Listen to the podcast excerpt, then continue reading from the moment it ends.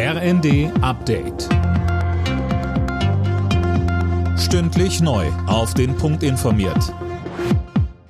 Ich bin Imme Kasten. Guten Abend. Der Klimawandel hat in Deutschland seit dem Jahr 2000 mindestens 145 Milliarden Euro gekostet. Das hat eine Studie für das Bundeswirtschafts- und Klimaschutzministerium ergeben.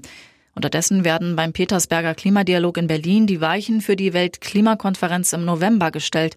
Außenministerin Baerbock sagte zum Auftakt. In Südeuropa verheerende Waldbrände, aber auch die furchtbare Erinnerung an die Flutkatastrophe im Ahrtal, die deutlich gemacht hat, die Klimakrise macht an keiner Grenze Halt.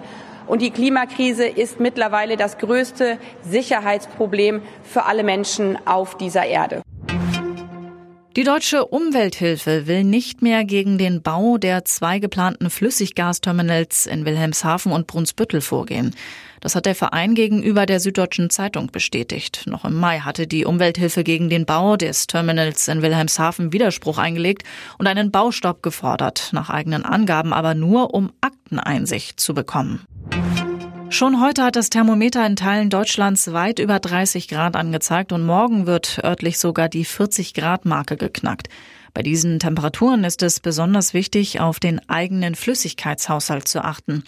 Eva ist Vizepräsidentin der Deutschen Gesellschaft für Allgemeinmedizin, sagt uns. Wenn man viel schwitzt, verliert man viel Wasser und das muss man natürlich nachfüllen. Das heißt, man muss bei sehr hohen Außentemperaturen deutlich mehr trinken als sonst. Das kann für eine gesunde Person durchaus ein, zwei Liter mehr werden, bei Anstrengung auch noch mehr. Neben Flüssigkeit müsse man auch Mineralien ersetzen, beispielsweise über Frucht- oder Gemüsesäfte.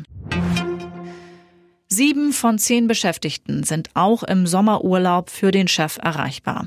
Das hat eine Bitkom-Umfrage ergeben. Nur etwa ein Viertel der Angestellten will in den Ferien weder vom Vorgesetzten noch von anderen beruflichen Dingen etwas hören.